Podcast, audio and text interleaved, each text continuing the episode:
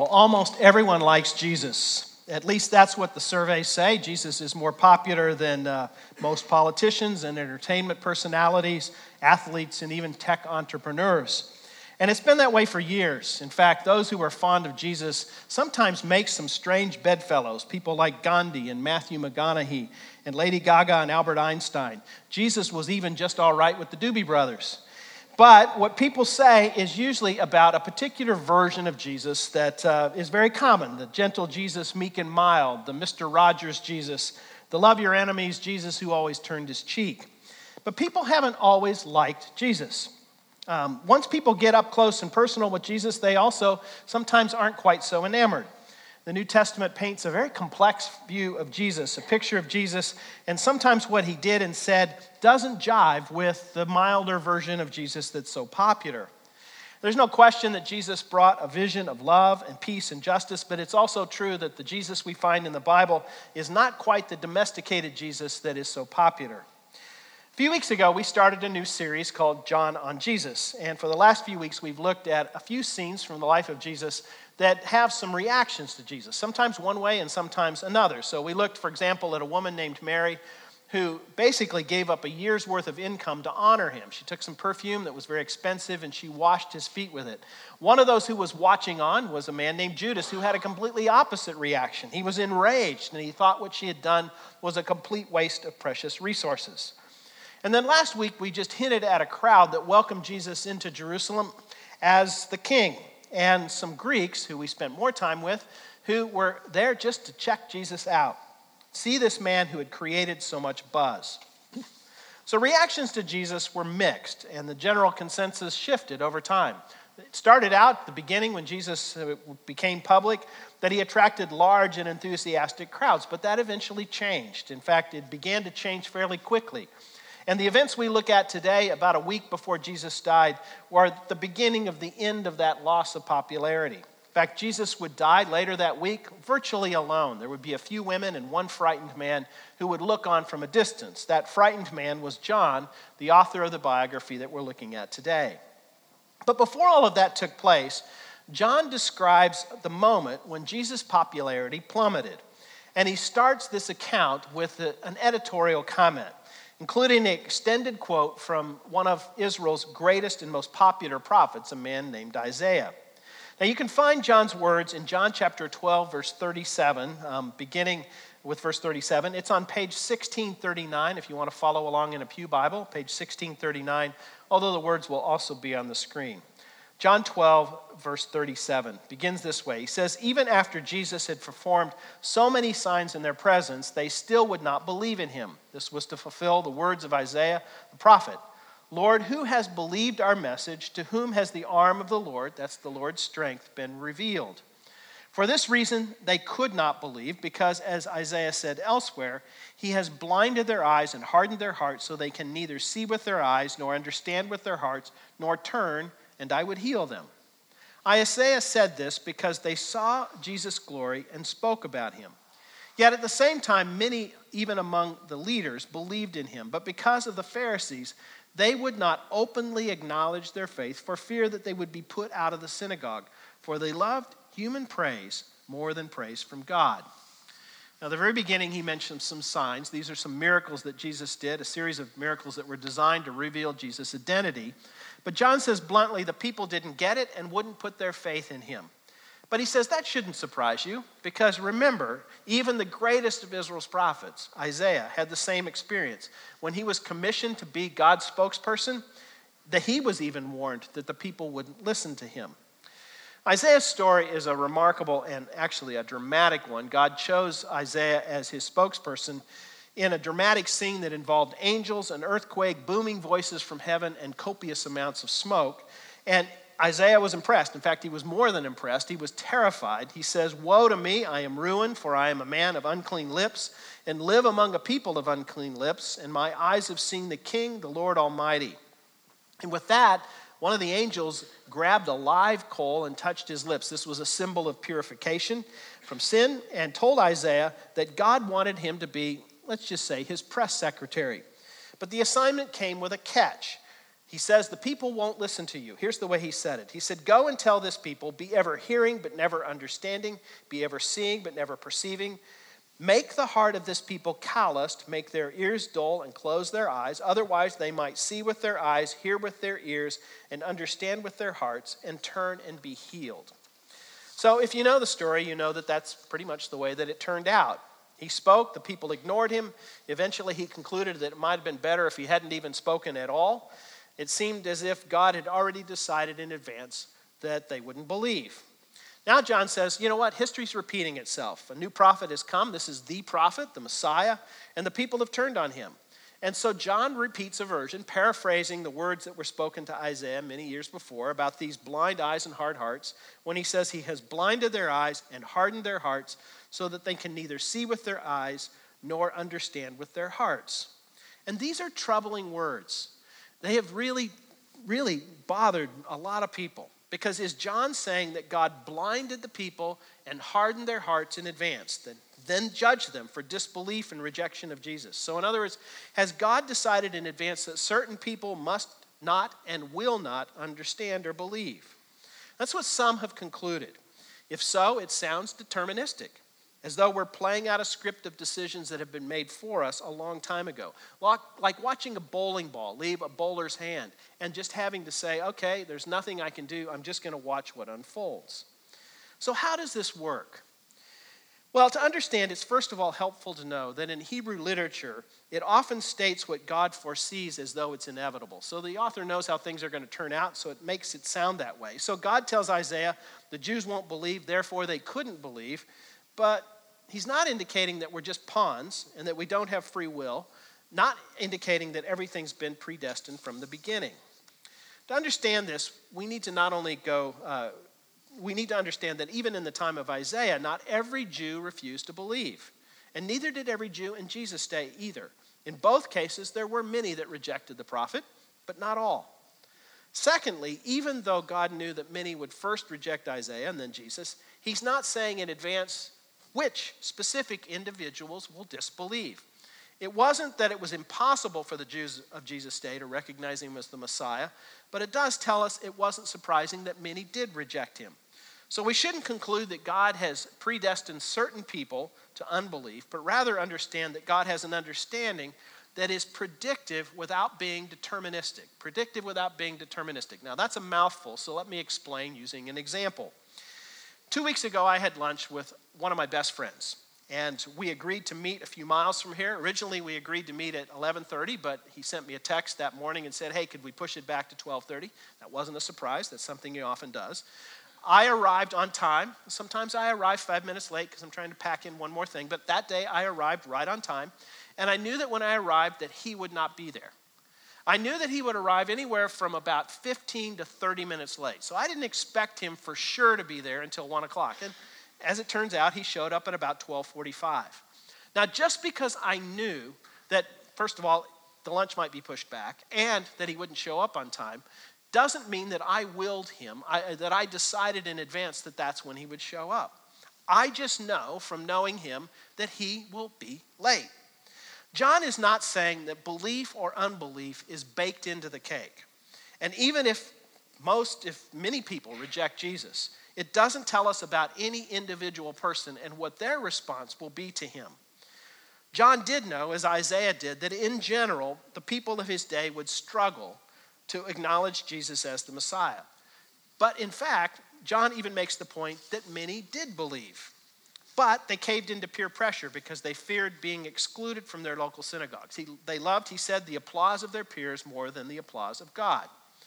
So our response to Jesus, one way or the other, is not predetermined. We're ultimately responsible to decide for or against Jesus. But what John observed in Jesus' day is probably true of ours as well. And that is that there will be many, for one reason or another, who will reject Jesus, perhaps even the majority. And even for those who are inclined toward belief, the temptation will be to consider the approval of others and either remain silent or turn away altogether. Now, one final note that I think is important. While it's, it, while it's critical for us not to understand these kinds of statements in the Bible as arguments for a sort of spiritual determinism, it's also important to acknowledge that on our own, we are not fully capable of figuring things out. The Bible's clear that we need some help. And that's why it's told, we're told that the Holy Spirit opens up our lives, our hearts, our minds, in order for us to be able to see the grace that's given us in Jesus Christ. That means that we won't come to faith unless God takes initiative with us. But the good news is that he does. And yet we are responsible to respond positively. The warning here is that if we turn from God, we may, it may be eventually impossible for us to see the truth. God doesn't cause us to sin, but the consequences of our sin is progressive spiritual blindness. But as real as this is, Jesus wants us to understand that this condition can be reversed.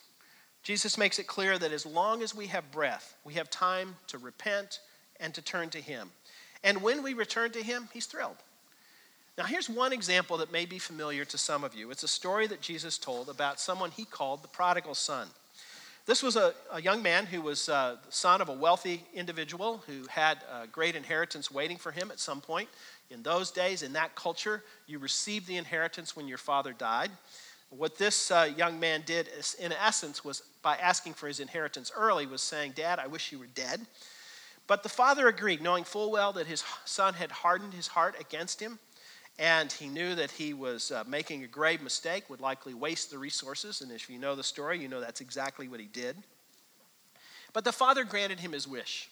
But he didn't completely give up hope, because the story tells us that he hoped that he would come to his senses one day, that he'd realize the hell that he'd made for himself, and then he would return. And so he looks, he's depicted in the story as looking out onto the horizon day after day, hoping, awaiting, and praying that his son would return. And he does. And when he does, the father surprises him by welcoming him, forgiving him, restoring him to the family, and throwing him an elaborate party. This reminds us that no matter how hard our hearts might be in a moment, or how spiritually blind we might be, that God is expectantly waiting and hoping and drawing us to himself. But the warning is, is that the opportunity will not last forever.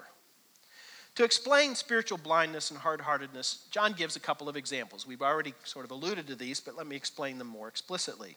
And the first one is outright rejection. In other places, in other of Jesus' biographers, um, they give reasons for why people rejected Jesus, and the reasons vary. For some, it was jealousy or envy. Uh, for some, it was uh, fear of a loss of power. Some just enjoyed the comforts of being part of the ruling class. They had a nice lifestyle. They didn't want to give up. And so those folks rejected Jesus outright. But Jesus didn't speak to entirely deaf ears, because there were some, even among the religious leaders, who believed but were afraid to go public with their faith. One reason was because there were these little gatherings they called synagogues, little places of worship, and the leaders of those places of worship had decided that anyone who decided to follow Jesus would be thrown out, and they didn't want to lose their social network and their religious um, uh, affiliation. Other, and so they became secret disciples. Others were afraid of what their friends would say. They decided that they had a lot to lose and that the opinion of their friends were more important than pleasing God. Jewish culture at the time, by the way, had a high value on honor. It was a status-conscious culture that was obsessed with social dignity, with avoiding public shame. And from what John says, this prevented many from publicly acknowledging faith in Jesus. From the outside, John makes this sound really foolish. They knew that Jesus was the Messiah they'd been waiting for. They knew that their leaders were corrupt and blind and wanted to eliminate him. And yet they were not prepared to take the risk to go public with their faith in Jesus. Instead, they caved into this social pressure, either because they wanted to keep their positions in society or um, to keep their money. John puts it that they were more interested in keeping up with the Joneses or the Cohens than they were in being right with God. The way he sees it, they had it backwards. What they were doing is um, valuing the, peer, the, the approval of their peers, which lasted just for a moment, and giving up God's opinion for eternity. And we've all been there in one way or another, at least I have, and as much as we'd like to think we're impervious to peer pressure, we're not. Whether we cave in or not, it's always challenging to go against the grain. When I was working at General Mills, I once traveled to New York City. We had a, I important meeting, which I've long ago forgotten what it was about, but it was with one of our ad agencies. And I think there were five of us that traveled, including a senior executive who had a reputation for being relatively hostile toward Christians. He knew me well enough to know that I was a Christian, and it didn't come up during the day or day and a half of meetings that we have had. But at the end of all of those, the agency uh, arranged for us to have a limousine to ride back to the airport. So all of us got into the car. And when we arrived at the airport and got out, we were approached by some folks who were handing out Christian tracts. Now, I'm not a big fan of, an, of those kinds of impersonal ways of sharing faith. I don't think that they work particularly, and they often have the effect of making Christians look silly. But I don't doubt the sincerity of the people who were passing those tracts out. The first person who left the car was this senior executive who took one of these, looked at it, made a disparaging and profane remark, threw it on the ground, and kind of rubbed it out with his foot into the sidewalk. And I was, I think, the second one out of the car, and someone approached me, handed me a tract, and I knew it wasn't the time or place to make some kind of public statement about my faith, and I certainly wouldn't call myself a courageous person, but in the moment, I knew that it was important for me to show respect for the message contained in the tract. And so I took it, I said thank you, I put it in my pocket, and that was kind of the end of it. But I needed to do something publicly, at least in a small way, to show that I didn't have the same reaction the senior executive had. The reasons John mentions for rejecting Jesus are similar for the, to the reasons many reject Jesus today. It might be a hard heart, a refusal to believe because we don't want someone else to run our lives, or because we don't want to give up control. Other times we bargain with God. We say, listen, I'll follow you if you do this for me. Sometimes the truth is that we're more concerned with our own agenda, our desires and personal comfort than we are in following Jesus. But at other times we find ourselves in the second group. That is that we're sympathetic, maybe we even believe Jesus is the way, but it's really hard for us to publicly acknowledge that we are followers of Jesus because we know we might be criticized. Or to put it the way John does, we care more about the approval of others than we do the approval of God. Now let me just give an example, and I want to give a qualification before I explain this example, but um, because I know that some of you have not chosen to be followers of Christ. You're still exploring Christian faith. And it might be easy for you to think, okay, wow, this guy is ganging up on me today. Um, it's kind of off-putting to have someone like me read a part of the Bible where it calls unbelievers hard-hearted and blind, or to accuse people of giving into peer pressure. Let me make it clear that I know, and I'm well aware, that there are serious questions about faith that need to be settled, that need to be explored before you're willing to sign on the dotted line. And I want to be supportive of that. I read the Bible, I see the problems. One of the things Kara mentioned in her announcements today is we've challenged many at City Church this year to try to read through the New Testament, a chapter at a time. So we have these reading plans that are out on the credenza under the Jeremiah wall. And I'd encourage you to pick one up. And I've been reading this as well. And just this week, I told someone that as I read, I keep cringing and saying, oh, I wonder if I'm going to get an email about that. Because there are challenges and problems and things that are hard for us to understand. Often there are great explanations. Other times, maybe not so much. The point, though, is that um, even though I believe that Christian faith offers the best, most comprehensive explanation of reality that there is, it doesn't mean that there aren't some challenging questions. And it doesn't mean that even people who are believers won't occasionally have doubts. But here's the caution I want to make. And that is that sometimes critics of Christian faith hide behind objections, not because the objection is so powerful, but because to admit that Jesus had a claim on our lives would ruin our weekend plans or make us look foolish with our friends. Many will do anything they can to undermine faith in Jesus Christ. They might even be successful in the short term. I don't believe that they will be in the, in the end. But the hard truth is that we need to be honest about these things. Even if they are difficult questions, sometimes the objection is really not as serious as we make it out to be, or as some would make it out to be. The hard truth is that judgment is coming for those who refuse to believe, and eternal life comes to those who do choose to believe. We spent most of our time today on the first seven verses in this text, but there are uh, there's an ending. Though, by the way, that was all editorial comment, but the end is actually um, a brief excerpt from a sermon Jesus gave, and I want you to, to listen as I read from um, John chapter twelve, verses forty-four to fifty. Here's what Jesus says. It says, "Then Jesus cried out, 'Whoever believes in me does not believe in me only, but in the one who sent me. The one who looks at me is seeing the one who sent me. I have come into the world as a light, so that no one who believes in me should stay in darkness. If anyone hears my words but does not keep them, I do not judge the person, for I did not come into the world to come to judge the world, but to save the world. There is a judge for the one who rejects me and does not accept my words. The very words I have spoken will condemn them on that last day. For I did not speak on my own, but the Father who sent me commanded me to say, um, say all that I have spoken. I know that his command leads to eternal life, so whatever I say is just what the Father has told me to say. These are, by the way, the last public words that Jesus would, would say. Um, he'll say much more, actually, to his disciples, but that's a private conversation.